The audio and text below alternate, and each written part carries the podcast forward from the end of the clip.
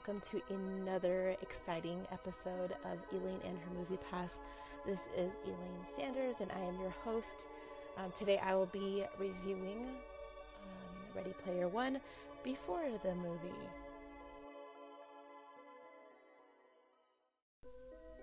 Like my many episodes um, previously recorded, I'll be giving my initial review of Ready Player One and also just um, giving you an idea if I think this movie is worth um, money um, versus um, just using my movie pass.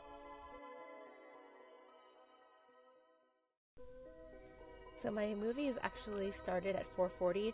Um, so thankfully, there's 20 minutes of previews.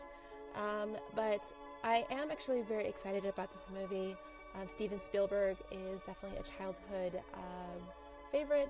You know, think about E.T. Um, but I also did listen to this movie, uh, or actually listen to the audiobook before I seen it. So um, I'm actually super stoked about hearing all the 80s references that are uh, brought up.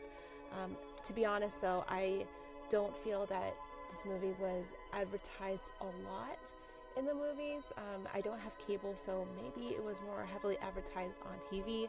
Uh, but um, otherwise, uh, the previews were really uh, fun. It did have little quirky sounds like Back to the Future tracks. Um, it, it was just, it was fun.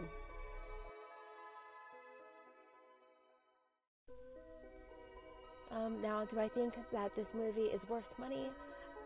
I am just a fan of Steven Spielberg, so probably yes, I would spend money, but thank God for Movie Pass because I watched way too many movies in the last couple of weeks.